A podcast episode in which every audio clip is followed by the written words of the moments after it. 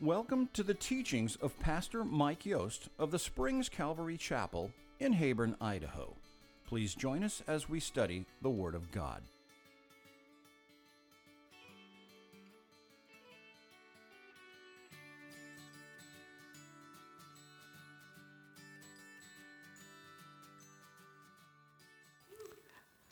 I am one of those that Jesus died for.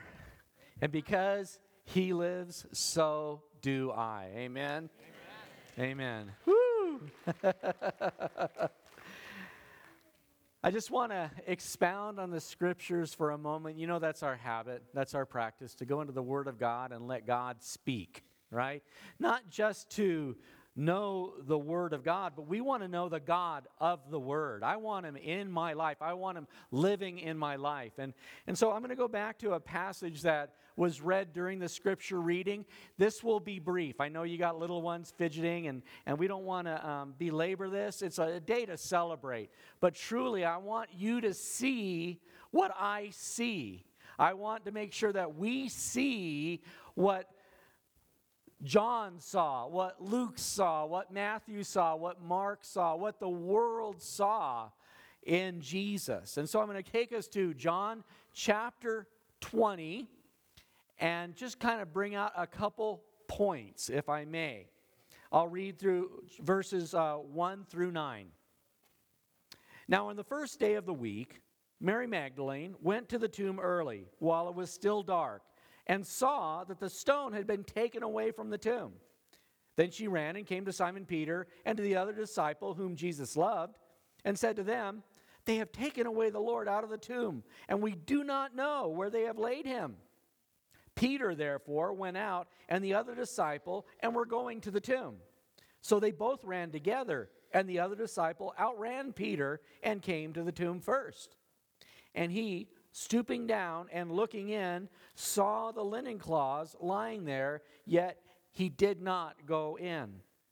Then Simon Peter came, following him, and went into the tomb. And he saw the linen cloths lying there and the handkerchief that had been around his head, not lying with the linen cloths, but folded together in a place by itself. Then the other disciple who came to the tomb first went in also, and he saw and believed. For as yet they did not know the scripture that he must rise again from the dead. Then the disciples went their way again to their own homes. In a moment here, we'll go our way again to our own homes. But I don't want us to miss what God is showing us. I want us to see clearly what is in this passage. It begins now on the first day of the week. Mary Magdalene went to the tomb early while it was still dark. So, this is before the sunrise. And in this situation, they have already witnessed, as we've read about and, and, and worshiped, that Jesus Christ was, was crucified and buried. And they were on their way to finish the burial process, to properly um, bury him. And so it's early in the morning, it's dark, and their faith has been eclipsed.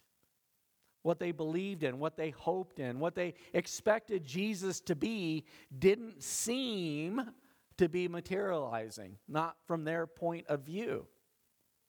It says, while it was still dark, she went to the tomb early and saw that the stone had been taken away from the tomb. This is what she saw. This is what we celebrate. Many of you have a uh, Easter um, display in your home, and you'll have that tomb with the stone rolled away. Here, uh, John uses the word it was actually cast away, like flung away. And, and many people have, have thought, well, that's how Jesus got out. I think the truth is that's how we see in. He didn't need to move the stone. He walked right through the stone if he wanted to.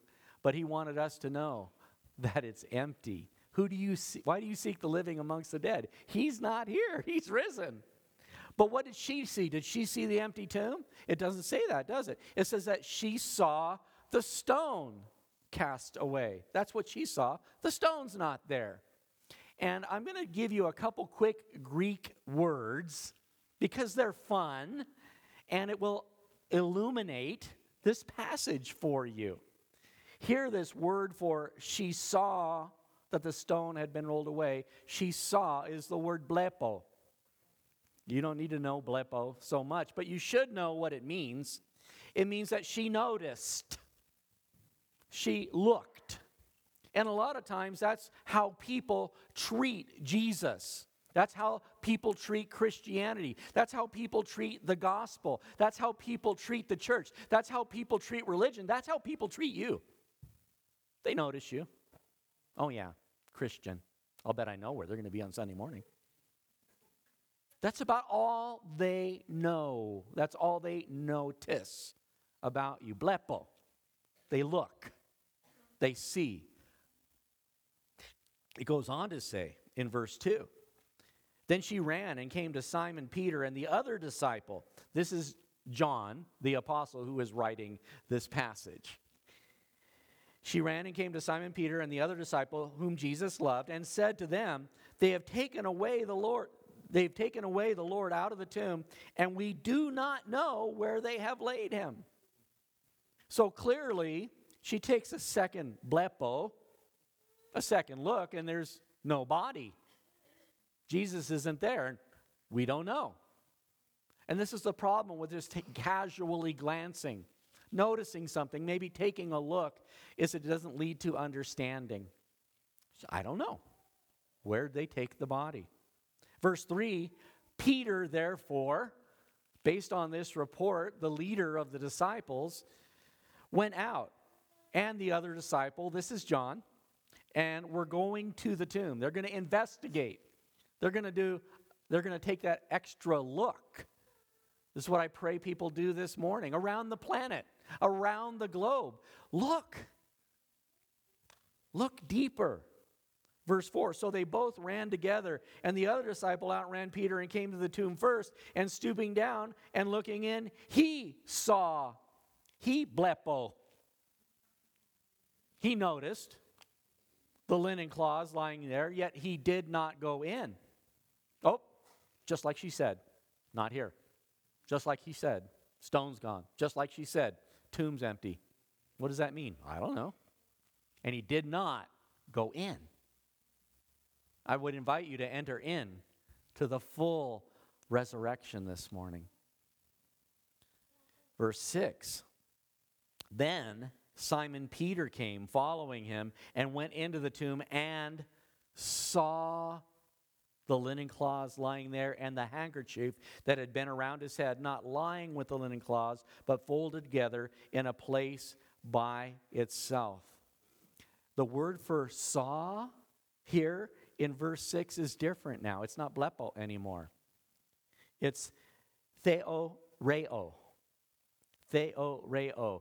You're kind of familiar with it as it's come into our English language as theater, like when you go to the movies. When you look at something intently, you view attentively, you, you perceive, you, you consider it. You chew on it a little bit. Peter actually went in and theoreo.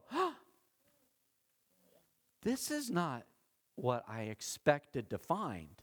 I know she said the body's gone, the stones rolled away, but look, the linen cloths where he was laid, they're just as though they were still wrapped around him. It's as if you put your hand in a glove and remove your hand, and the shape is still there.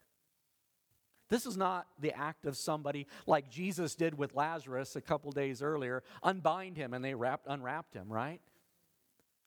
The, it's just as though the body's there, but it's not. And the linen kerchief that would go over his face, neatly folded. This wasn't some kind of a, a robbery or something like that. In fact, I've used this in teaching uh, youth. This is a, a passage where even Jesus makes his bed teaching that to children. Yeah, you should make your bed, right? He took time, got up, and did everything decently and in order. And Peter, theoreo. He's seeing something deeper. He's looking deeper. He's going in. He's perceiving. And yet, it says in verse 8 then the other disciple, John, who is writing this gospel, who came to the term, tomb first, went in also, and he saw and believed. And again, for the word saw, another Greek word, it's the Greek word Ido, E I D O, Ido. And Ido has to do with the idea you might you see this similar in ID or identity or identified. He understood. He put all the pieces together and he saw. He saw the risen Savior. He's not here, He is risen. And he believed. And you see, this is the gospel message. This is the message of Easter. This is what we need to understand. It goes on to say, um, For as yet they ha- did not know, and just for fun, that word for know, it's the same Greek word, ido. They did yet not see in the scripture that he must rise again. You see, this is the heart of the gospel message. This is the heart of Christianity. This is the centerpiece of the gospel. Without it, everything fails. Paul the Apostle would write to the church in Corinth in chapter 15 of 1 Corinthians. He would say, Moreover, brethren, I declare to you the gospel, which I preached to you, which you also received, and in which you stand, by which you are saved.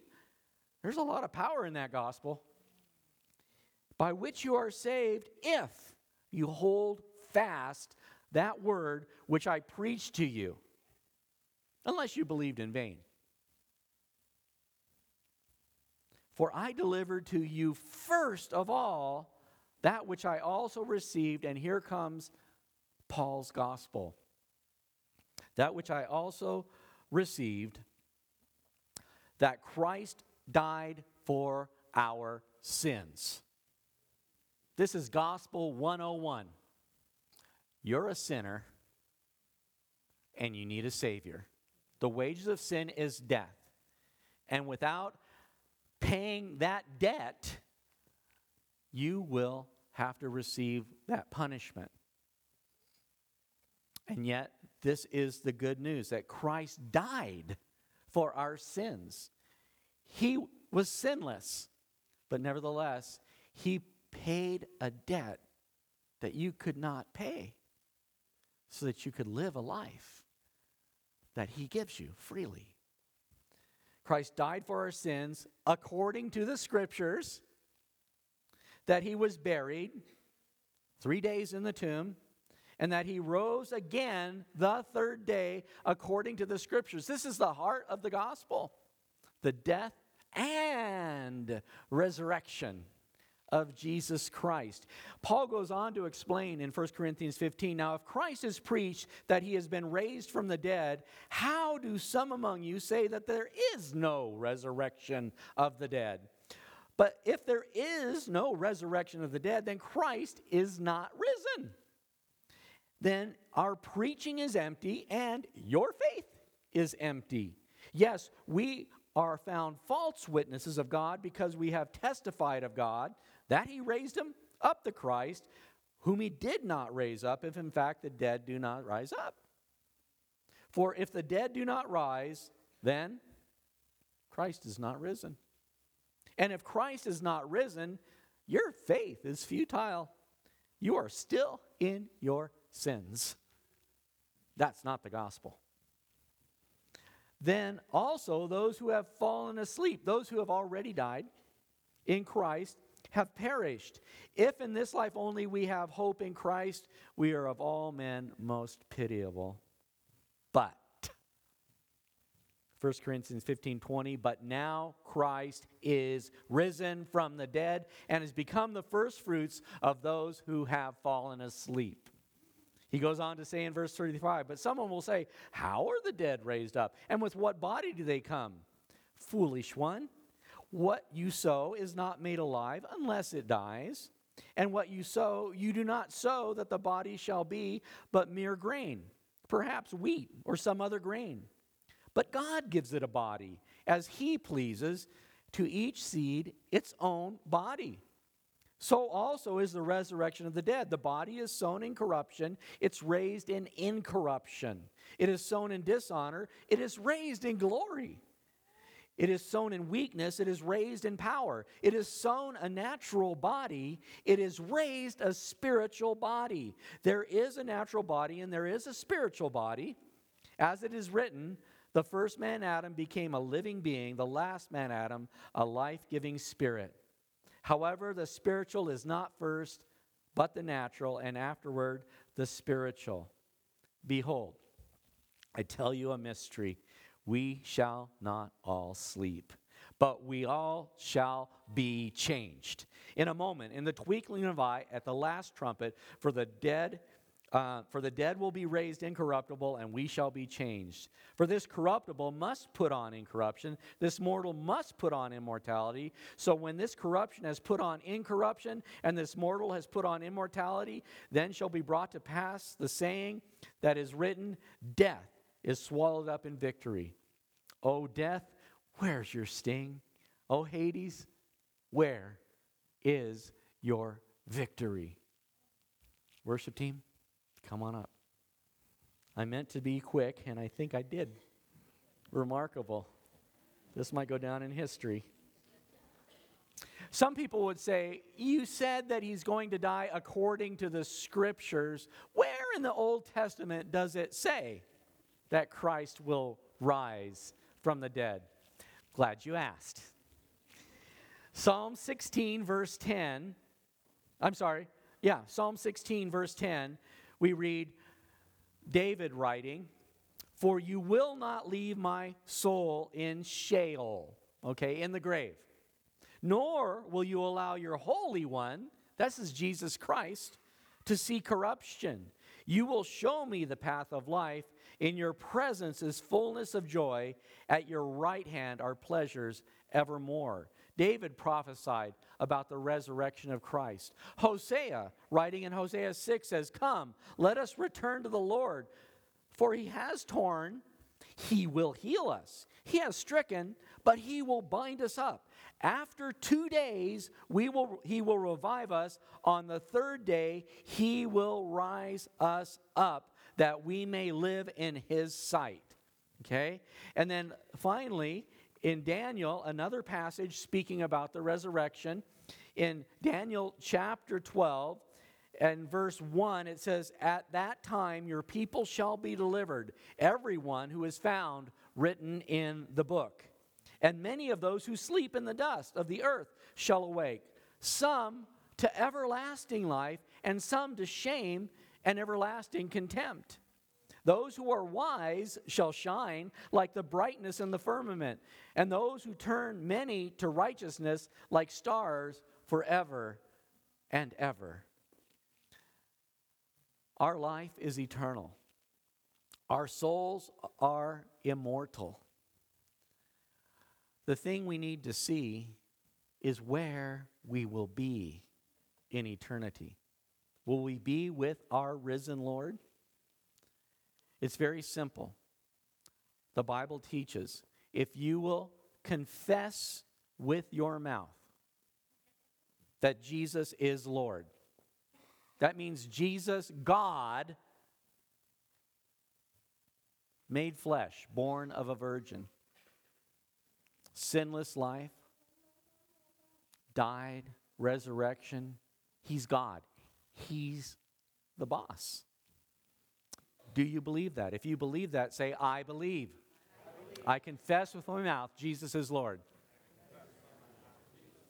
It says, if you will confess with your mouth that Jesus is the Lord, and, and this is crux, this is the heart of it, believe in your heart that God raised him from the dead, you will be saved. Do you believe? believe? Well, then tell the world that Jesus is written. Amen?